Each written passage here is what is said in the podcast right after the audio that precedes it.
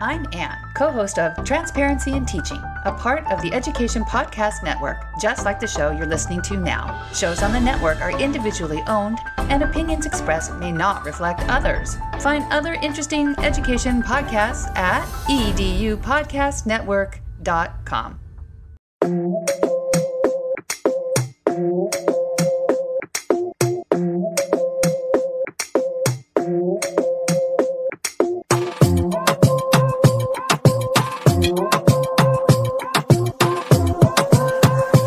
welcome to Black, Brown, and Bilingue, where our mission is to unite the black and brown communities through education, storytelling, and community engagement.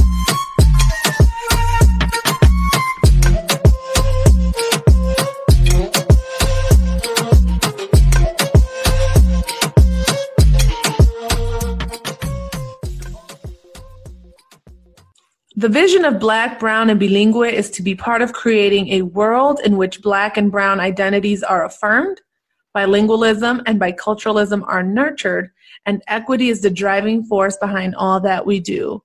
Thank you for joining us again today. I am Lisette Jacobson, and I am one of your hosts.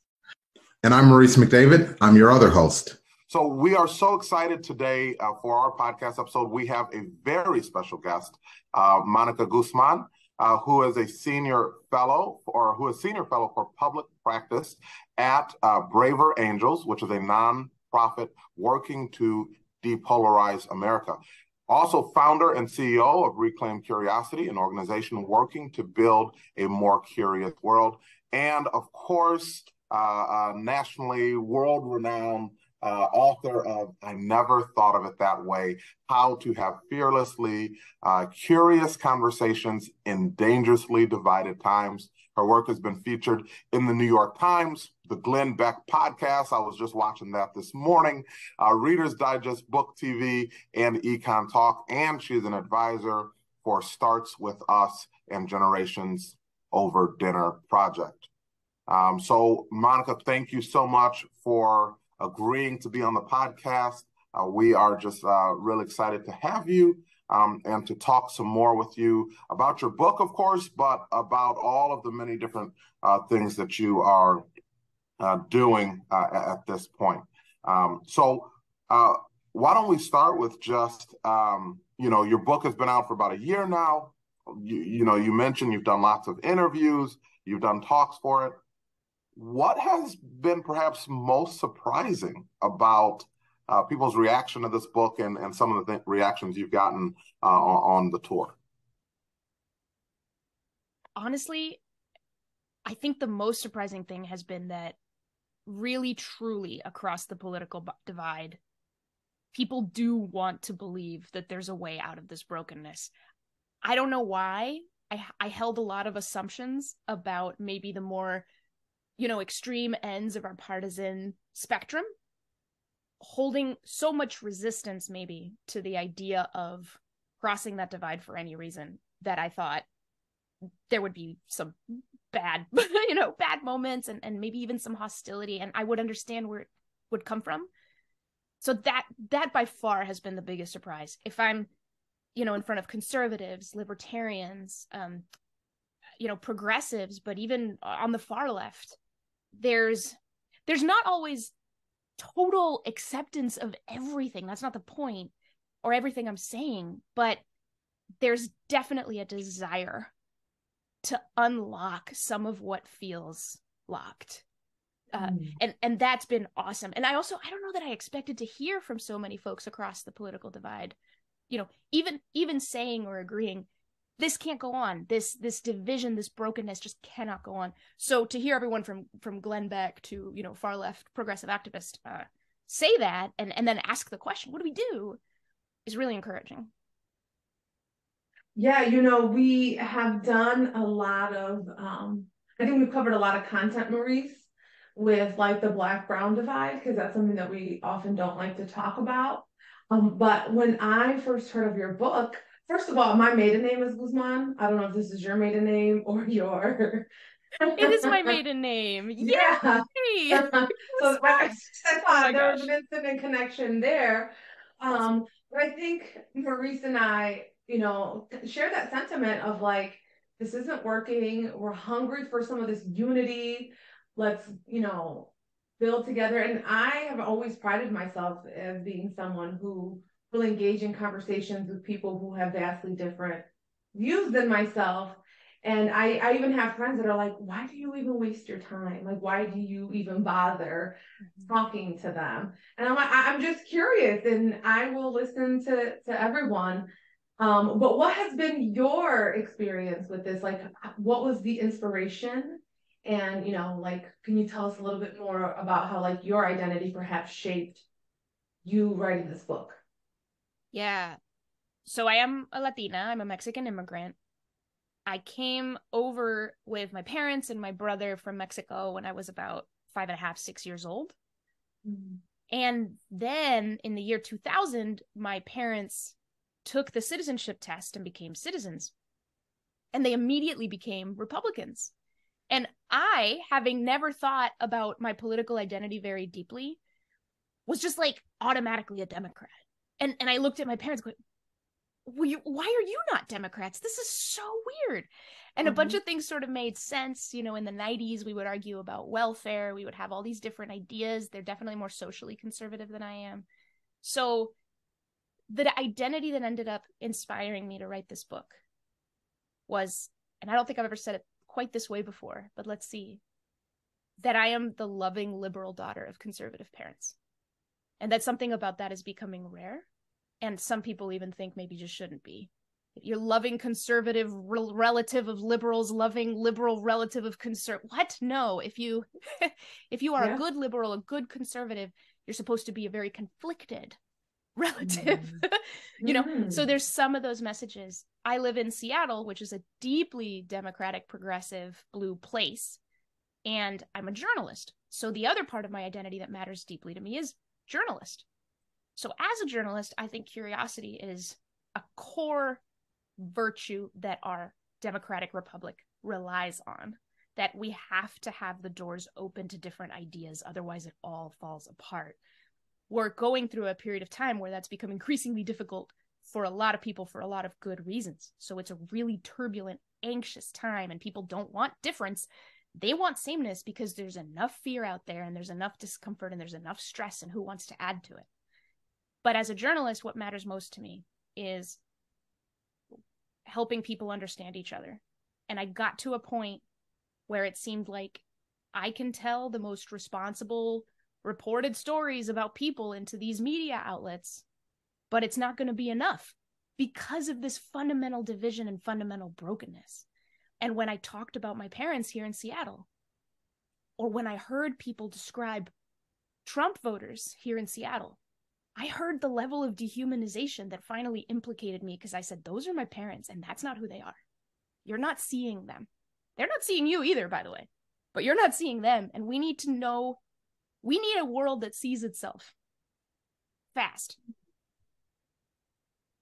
That's yeah, that's that's that's really really powerful. Um, I'm I'm thinking a lot about um, because you you said something that really kind of resonated with me. Uh, I've thought about um, my mother, uh, and I'm in a so I'm in an interracial marriage. At this point, it's almost 16 years, right? Mm-hmm. Um, but my mother had made a statement to me at one point that I could never be a real black man without a real black woman, and and um, when I gave her the opportunity to correct it some years later, she kind of stayed by it.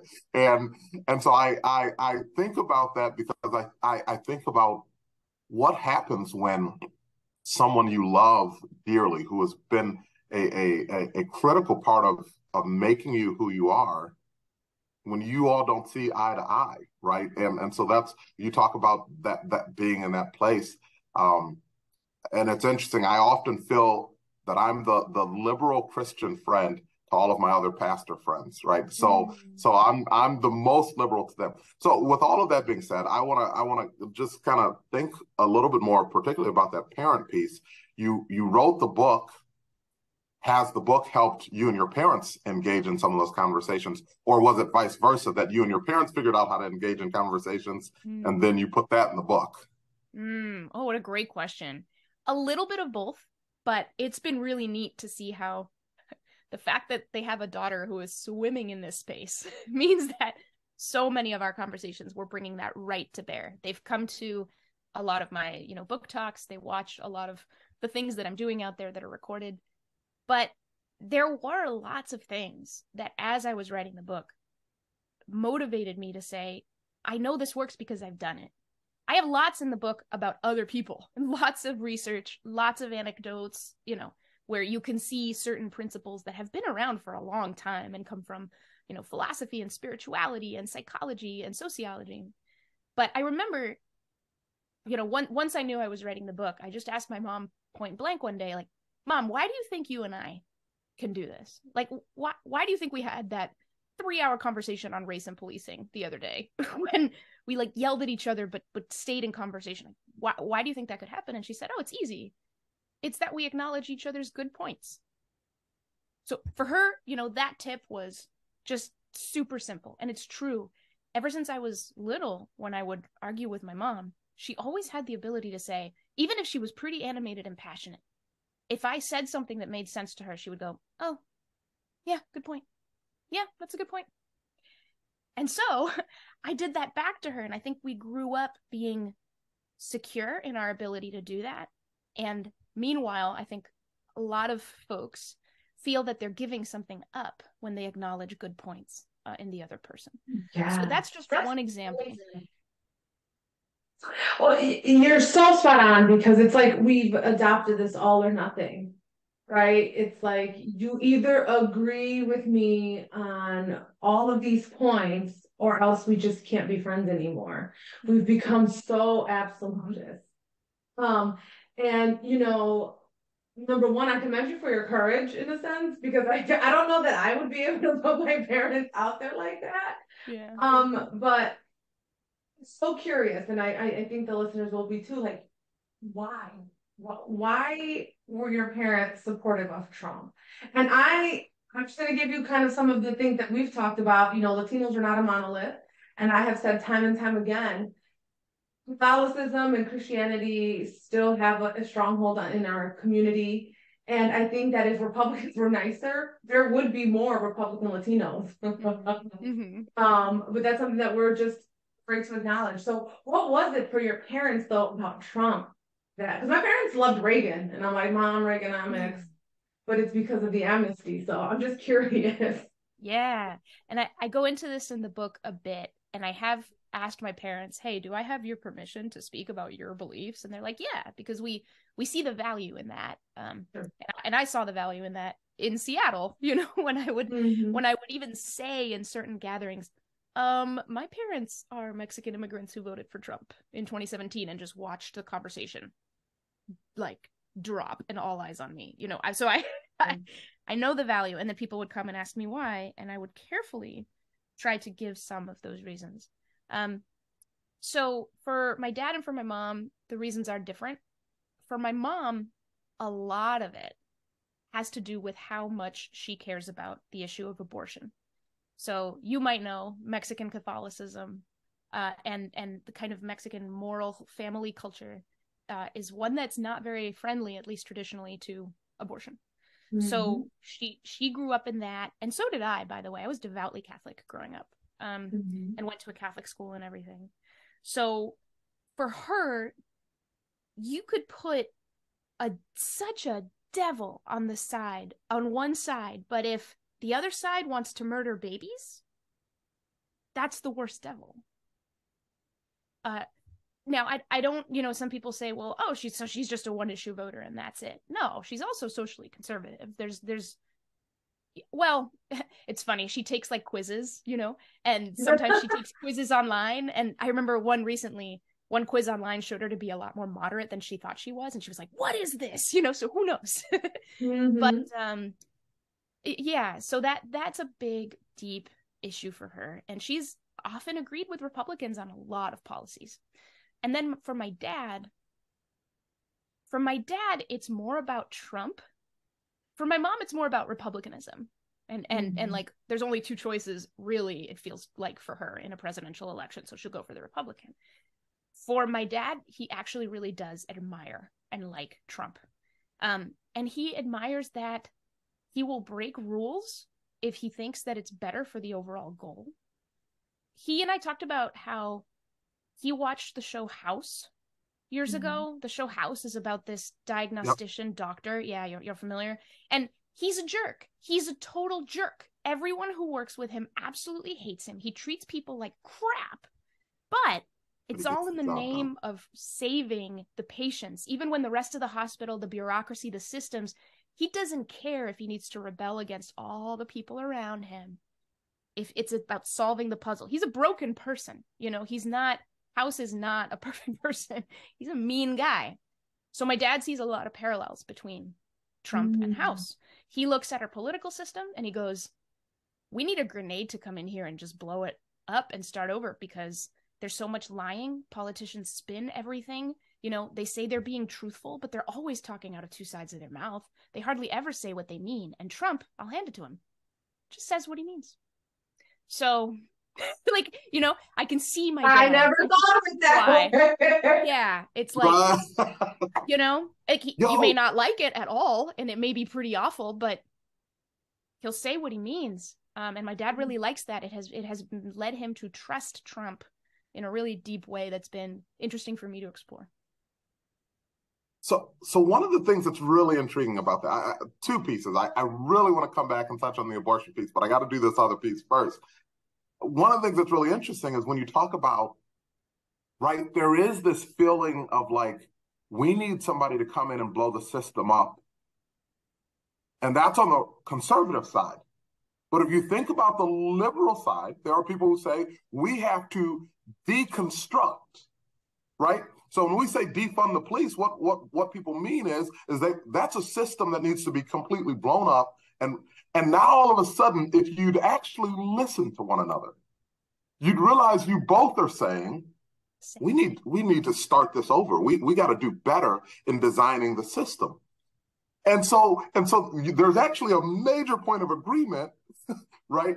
Um, that does not benefit any of the major power brokers, right? If you're saying I have power currently and you want to try to recon, whether conservative or liberal, you want to try to reconstruct it, that doesn't, you know, uh, work for me. So it actually works for me better if you all continue to argue instead of see.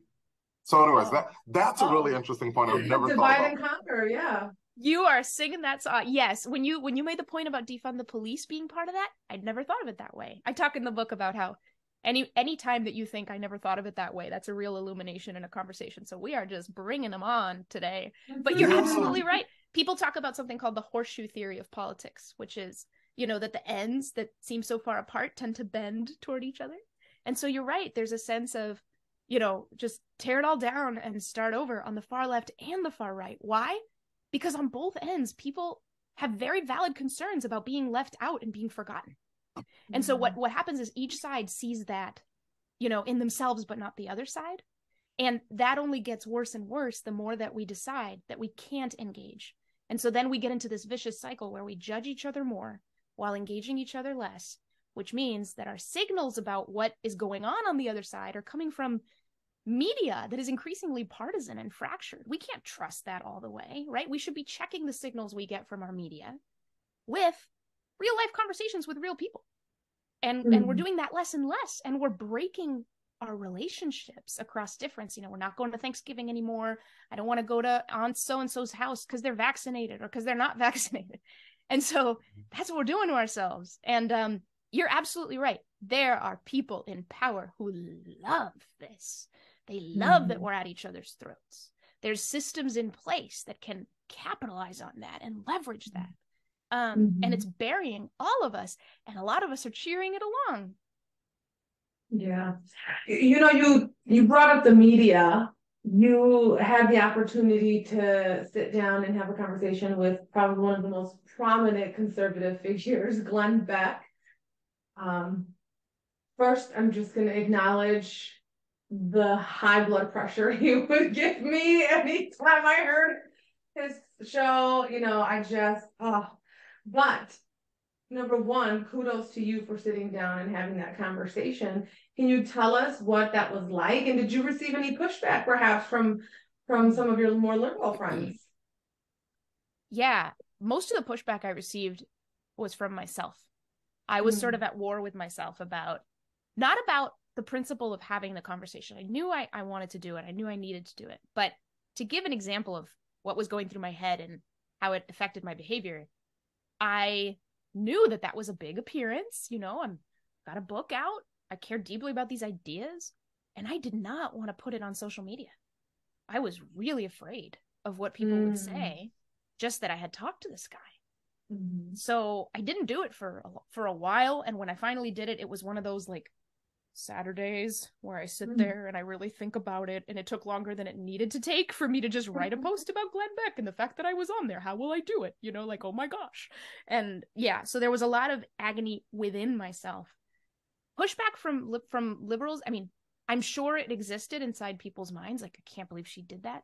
I didn't hear it. No, no, none of my liberal friends, and I have many, came up and said that was wrong.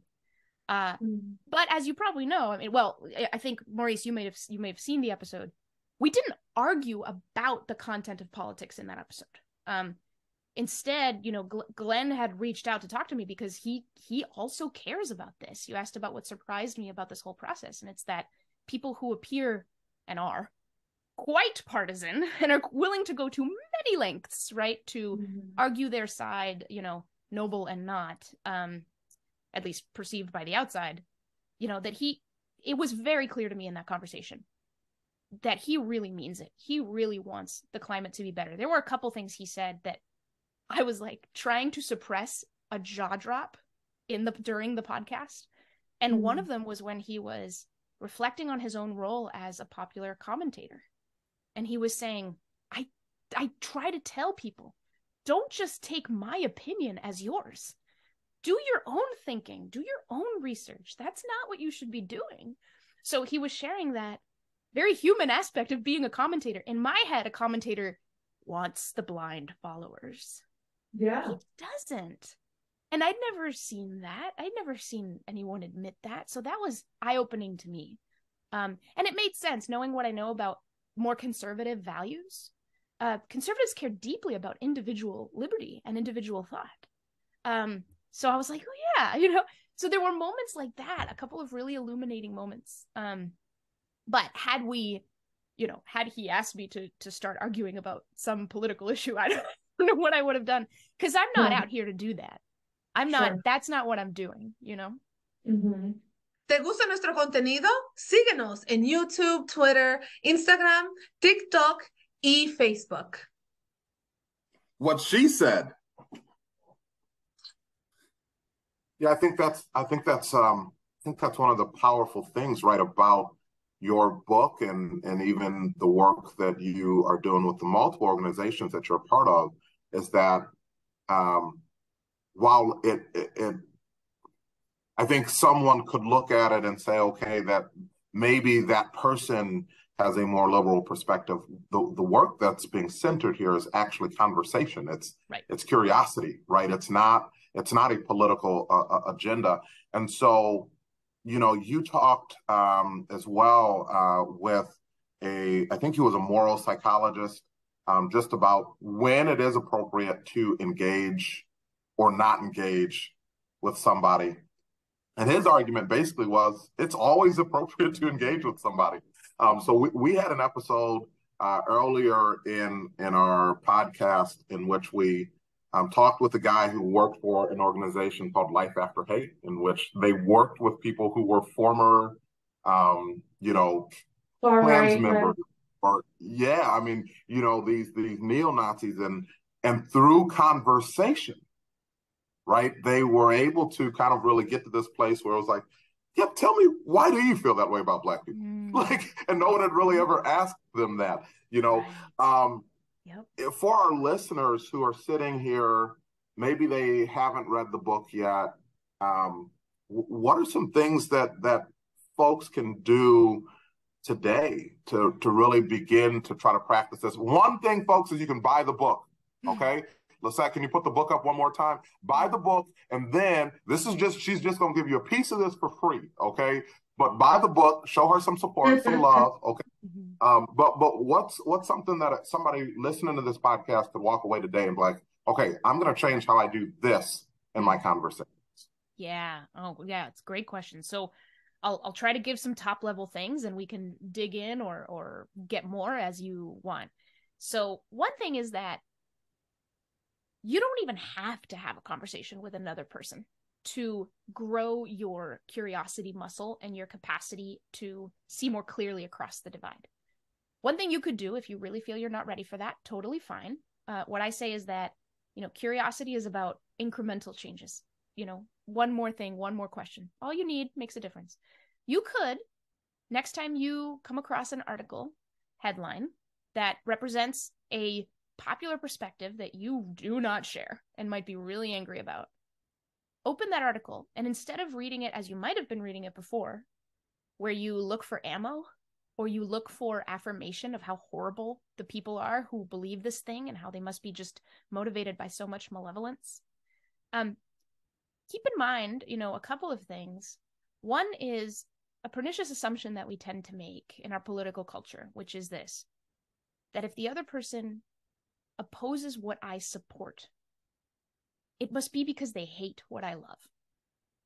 That's a deeply powerful assumption that allows us to paint the other side in, in really bad light. But as you read the article, ask yourself two questions. One, ask yourself what deep down, honest concerns is this person sharing? What deep down, honest concerns animate what they're writing? Now, it'll be tough because maybe you're hearing a lot of anger, but anger is data, anger is information. Uh, to quote a wonderful author, Valerie Kaur, anger is a force that protects that which is loved. So don't be derailed by anger away from curiosity. Use it. When you see anger, it's because someone has reached the end of their rope on this one thing they really care about. So treat it that way and keep going. Keep looking underneath for those deep down honest concerns. And the second question is what is the strongest argument on this side? What is the strongest argument? Because there is one. There is one.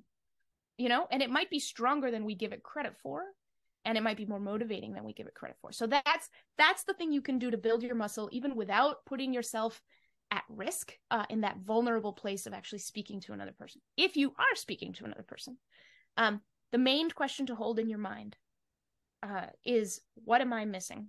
What am I missing? So, what am I missing? That question presupposes something, which is that you're missing something. When you when you go across the divide, you're probably as a citizen of this world, you're probably carrying a lot of judgments and assumptions that may not apply at all to this one human, this one person and individual that you have the privilege of being able to talk to. So, set those things aside and ask yourself, for all those judgments, what am I missing? And then I'll give one more for now as you are exchanging your perspectives, if you get to that place, instead of asking, why? Why do you believe what you believe? Which, even if you say it gently, can still come off aggressive in a context of suspicion and division. Why do you believe what you believe? If I suspect you, if you're on my other side on something I care about, that question is like, oh my gosh, I've got to defend myself. How do I justify myself so this person thinks I matter and will hear me at all? And so usually what people do, they're asked for their reasons, fine. They'll go and reach the reasons that others have taken shelter under, the reasons that have been viral on social media, the talking points, and then you'll end up in a proxy war.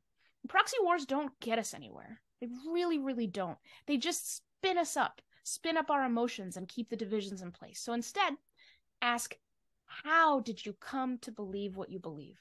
And if you ask that, you're inviting people to share their story, which, hey, guess what? They're the world's preeminent expert on their own story. So you don't have to worry about that. And they are taking you on a tour of their own experiences, you know? So if somebody, if you have a conversation with someone about guns and you know they disagree with you and they're just talking about the second amendment or they're talking about you know um, the statistics about american mass shootings and how much more there are than other countries that's one conversation but if you have if you add to that conversation things about well you know i, I grew up like hunting with my dad and it was awesome you know and when the season opened in michigan it was fantastic it was really great. Um or like yeah you know my my family and my community really values you know the ability to have some power um, when government can become tyrannical overnight. Like we we just find that so important. Or you know, you hear about someone being held up at gunpoint. Um, which a friend of mine, I once we talked about guns and I had no idea he'd been mugged. He'd been mugged. that'll that'll affect how you think about guns. So when people are able to tell their story and you're able to hear that, something really incredible happens. Trust begins to be built. You know, when you hear about somebody's struggle, you can't you can't reject the reality and validity of the experience. You can still reject the political conclusions. That's fine. But you've built a connection off of sharing the experience. And that can make a world of difference in how productive that conversation can be. Yeah, yeah, I, I, I, I I'm I'm I'm sitting with that. I, I, I, you know, I had said earlier I had wanted to come back to the abortion piece, um, and I think for for your parents, obviously, for example, um, for many people, kind of in my uh, social circle, as as like an evangelical Christian, although we don't really consider ourselves evangelical, but anyways, um, you know, a lot of folk in our circle, um, I think right that that abortion conversation ultimately comes down to valuing life but where i have where i have challenged folks sometimes is i've said okay but life is valuable both inside of the womb and outside of the womb. So now let's talk about what practices right and and so when it when when it comes to like some of these these um conversations I, I really love that idea of of how did you get there? Because is is it that you value life or is it that you've been told to be a Christian you have to have this mm-hmm. perspective and it leaves out the value of life of people who are poor of immigrants of you know and so all of a sudden is it really about life or has mm-hmm. someone found a way to to energize your group and make you part of this political movement um, and can always count on your vote based on this one issue that I'll make a talking piece, right? Um, so, so I think that idea of, of that journey. Can you share? Uh, you don't have to give, you know, necessarily anybody specific, but when you've asked that question, what are some of the the answers that you've gotten um, that that have really kind of given that background? What, how they've answered? Well, I got to this place by this. Yeah. Uh, one that I think a lot about because it revealed an assumption I didn't realize I had. A lot of us probably walk around going, I'm not dehumanizing anyone. I don't judge anyone out of turn. I'm a good person. I don't know what this is. This is all you being devils. I'm well, um, I did this really fascinating trip uh, from I took about 20 people in the Seattle area, liberals, down to a conservative rural agricultural county in Oregon called Sherman County. It's a long story, it's in the book.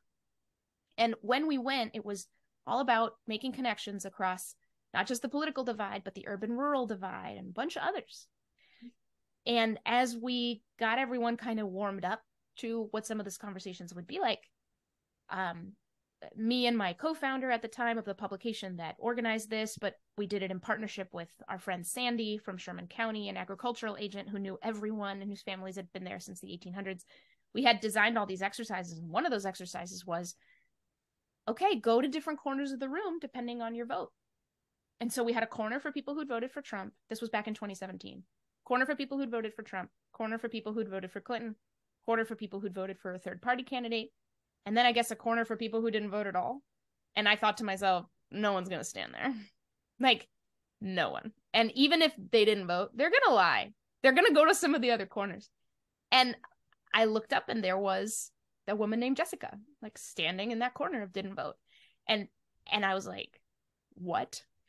I came back. Um, I came back a couple of years later as I was researching the book to talk to folks just after the 2020 election. And I got the chance to really ask her and we went out like for you know there was like a winery you know in in a nearby town and we were there. Um and I asked her how did you come to believe that you shouldn't vote? And wow she told me I mean it was a long story but the pieces that were that really stay in my head the the the moment that really stays in my head was how she could not sleep at night like she could not sleep imagining voting for Clinton She could not sleep imagining voting for Trump. So, this idea that it's this apathy that leads people not to vote, you know, that's what I had. I had this assumption it's just apathy. But for her, it was that There's she cares so much. Yeah, she cares so much and she cannot. Yeah, she has problems with Trump. She has problems with Clinton. Um, she told me about her dad, who was Democrat in like a conservative, uh, you know, town. She told me about going to college. She told me about voting for Obama and then being disenchanted with the left, trying to go to the right, having no idea what they were talking about, just lost. And so it was, it completely blew my mind. And because she told me that story, I could just nod. I could go, yep, you know, and I could relate to experiences where I've been stuck and indecisive, not because I don't care, but because I care deeply. Um, mm-hmm. so that was that was really and then I imagine what would that conversation have been like if I just said why?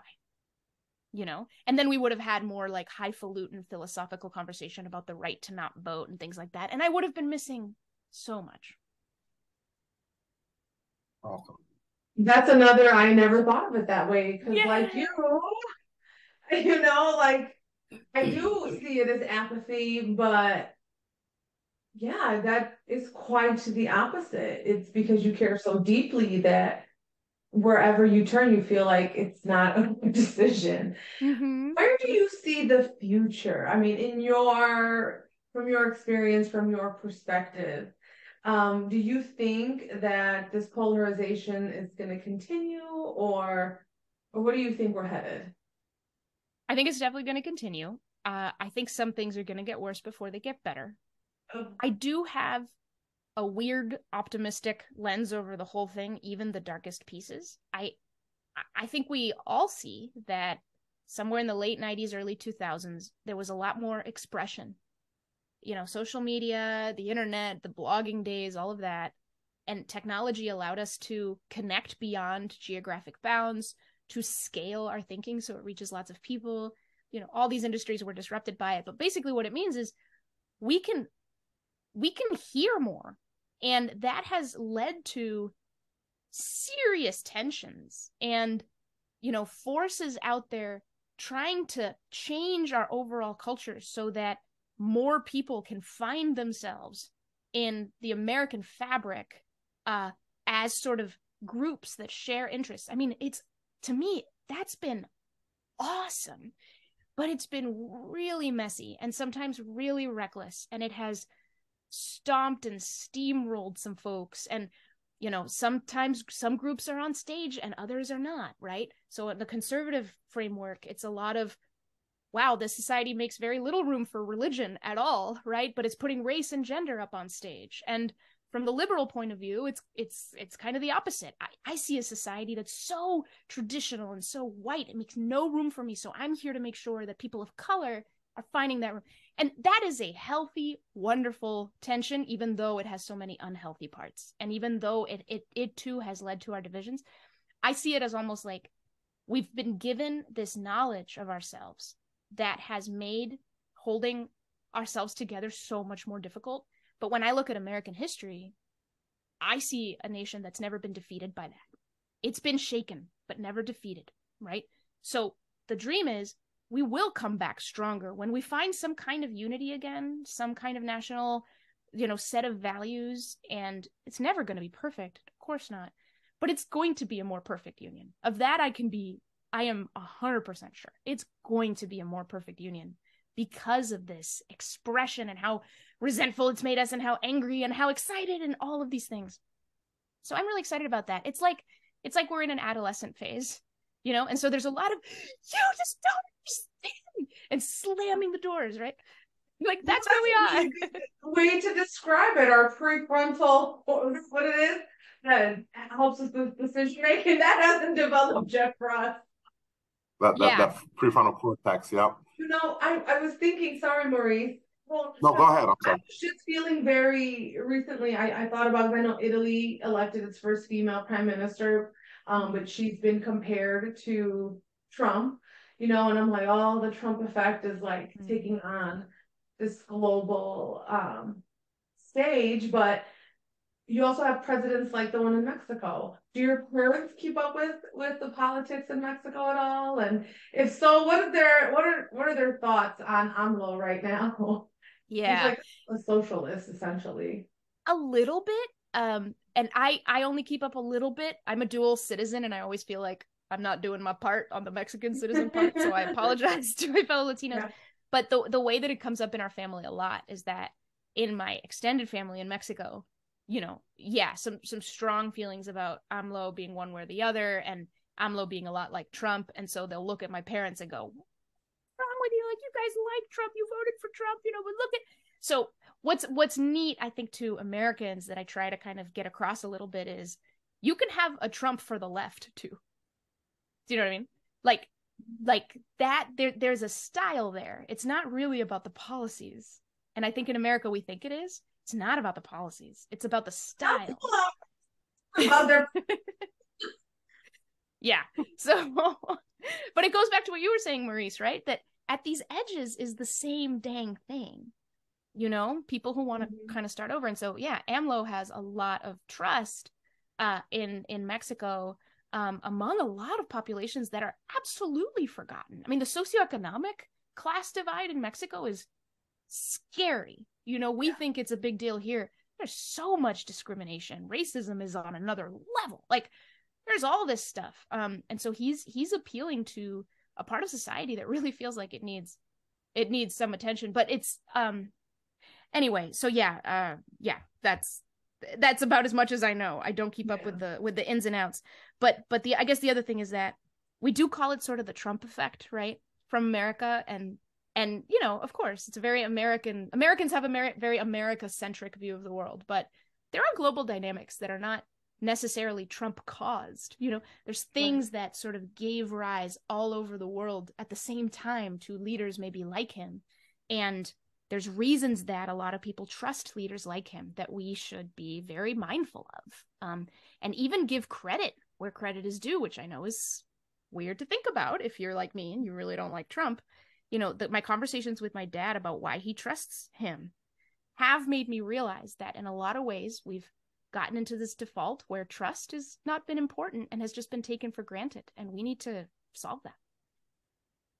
You know monica as i hear you talk like this is so powerful because even in this short conversation even the credibility I'm, not saying that you didn't have that but i feel like as a human being and as a person you know, I see that you are willing to engage and see things from a multiple perspective. Like what that does to a person's credibility is mm. tremendous too, mm. right? Like mm. for you, girl. Thank you. Thank you. It's like, think... yeah, that, that is really awesome because it's it's refreshing. I will say it's very refreshing. Thank you. I will say that it's taken a long time to be able to say things like what I just said. I for a long time I wouldn't say it because I thought it would ruin my credibility and people would abandon and that's what I'm saying. Like I think I think we're so afraid of each other that we don't realize that we recognize sort of integrity of thought when we see it. Maybe not on Twitter. no. Maybe not there because the, the environment is so terrible cancel culture myself. Within, I know the conservatives love to push cancel culture, but I hate it too. Yeah, yeah, yeah. So we're we're coming to recognize I also, that. I think that's why people also struggle to to show this side, like how you were saying, like you were really afraid at first, and it took you a while to even sit and have these conversations. Mm-hmm. I think there are more people that would do it on both sides. It's just this idea of like if you publicly take a stance that does not align with liberal views or conservative views, you're essentially dismissed yep. or canceled depending on your platform. And that's really, really unfortunate. Definitely. Monica, I, I wanted to ask you here um, as, as we get ready to wrap things up. Um, when you think about this idea of curiosity and, and engaging in conversations um, across a divide, are there any conversations that are still really challenging for you to have? Are there any particular things where you're like, okay, I'm going to prepare myself. I know that this person maybe feels this particular way, and it's something I feel really strongly about. How do I make sure I remain curious? And I'll, I'll say real quick, Lisette and I both served in a previous school district on our uh, social justice league is what we called it, but basically our diversity committee. And um, our big theme was replacing judgment with curiosity. So, so when when we were preparing for this interview, that was kind of running through my mind as something that is now even further validated, right? Of like really before you make that judgment, ask a mm-hmm. question, right? Find out more. Mm-hmm. That being said, there are definitely conversations that I still have a hard time having, even though I've been trying to practice that mantra. What about for you? Yeah, no, I, there's many conversations I have a hard time having. Um, but I want to give two answers to your question um, because I am sort of a unique, weird individual. Like I've I've been a journalist for a long time, and I took that as being, you know, uh, it's my job to understand somebody and so i need to make myself into a vessel they can pour themselves into that's how i know i'm doing my job well um, more recently in journalism there's been more you know debates about identity and how maybe journalists should not be called to do that so strongly especially when the identities really clash in in really sensitive ways and so who knows right like that's an open debate but i've been surprised by so many people so many times um that it's kind of been beaten out of me a, lot of assumption making doesn't mean that the assumptions I, that I always catch them in the act. I don't. I, I definitely don't. I gave a couple examples today. So so my answer is I want that taken with a grain of salt. Like my answer is I have yet to think of the conversation I'm not willing to have. But but I'm not saying it'll be easy. It will be agonizing to have some of the conversations that come to mind. Like agonizing. But but I, I feel very strongly that those need to be had because the more we give up on those the more that we fray our relationships the less resilience our society has to build trust across difference and then it all falls apart. That's my that's my apocalyptic scenario. Um but here here's what i would say for for anyone else pondering that question is that it is an extraordinarily personal decision. There is no blanket prescription for anyone on this. I cannot tell you how many times i get asked that you know? So Monica, what is the what is the socially enforceable red line that we should all follow, right? If I'm gay, I shouldn't talk to this person. If I'm black or Latino, I shouldn't talk to a person. And and I I refuse to give that red line socially reinforceable for all people, but I will say this that it is an individual choice. It depends on the relationship. It depends on your attachment to any identity that feels like it's under threat. It depends on your sense of security and no you do not need to explain or defend yourself on that. Like that's on you. That's that's you. That's you. Um but but I make the analogy to cooking. Heat in a conversation, you know, passion, anger. Heat is good. The question is whether it's cooking something or burning something. And no one outside of the conversation can tell you. Only you can know if it's burning a relationship, if it's burning your dignity, your sense of self worth. Get out, get out, or don't even start. You know. Um, but but I'll I'll I'll end with this. There's a wonderful bridge builder named John Powell who works at the Othering and Belonging Institute, and he talks about how a pastor came up to him and asked, "So John, are you asking me to bridge with the devil?" And John said, maybe don't start there. you know, so his idea is small bridges, small bridges. You know, I've I've noticed a lot of folks um, when I'm out there kind of assume something and they get all tense, and so I go, "You don't have to talk to a Nazi tomorrow," and you see everybody just relax. You don't have to talk to a Nazi tomorrow. You can make the short bridges. Talk to someone who disagrees with you a little bit. But what John says is, after a while of making short bridges, you'll ask yourself, who are you calling the devil? Mm. All right. So um I give you an opportunity, Monica. Can you let our listeners know where they could find a copy of your book? I never thought of it that way. Mm-hmm. Yeah, so uh, it's on all the booksellers, all the online booksellers, a bunch of bookstores, but Amazon, independent, you know, booksellers as well. You can go to my website, moniguzman.com, uh, and there's links to the audiobook, to all kinds of things. Um, and you can subscribe to my newsletter. There's a lot going on on this curiosity train. So hop on board. It's nice. dramatic and bumpy. Thank you so much for being with us. It's such a easy read, but it's also very thought provoking. You took, a, I think, a very complex and difficult topic, um, but wrote it in a way that it's just like I couldn't put it down. So Yay. thank you so much for this this work. And Maurice, do you want to add anything before we uh, sign off? No, uh, just our, our normal tradition, uh, Monica. It, it is simply this: if there's one thing that you want our listeners to walk away with today, um, they've made it here to the end of the episode, and if, or maybe they fast forwarded here, I don't know. But uh, if there's one thing you want them to walk away with today, what would that be? And then we'll close out. Yeah. Stay curious. We're so divided, we're blinded. And in order to see the world clearly, we have to stay curious and ask ourselves what we're missing and ask one more question before sharing our opinion and be brave enough to cross some bridges even if they seem real hard. Beautiful. Awesome. I love it. For Black, Brown, and Bilingual, I'm Lisette Jacobson. And I'm Maurice McDavid. Muchas gracias for tuning in. Adios. Muchas gracias. Adios.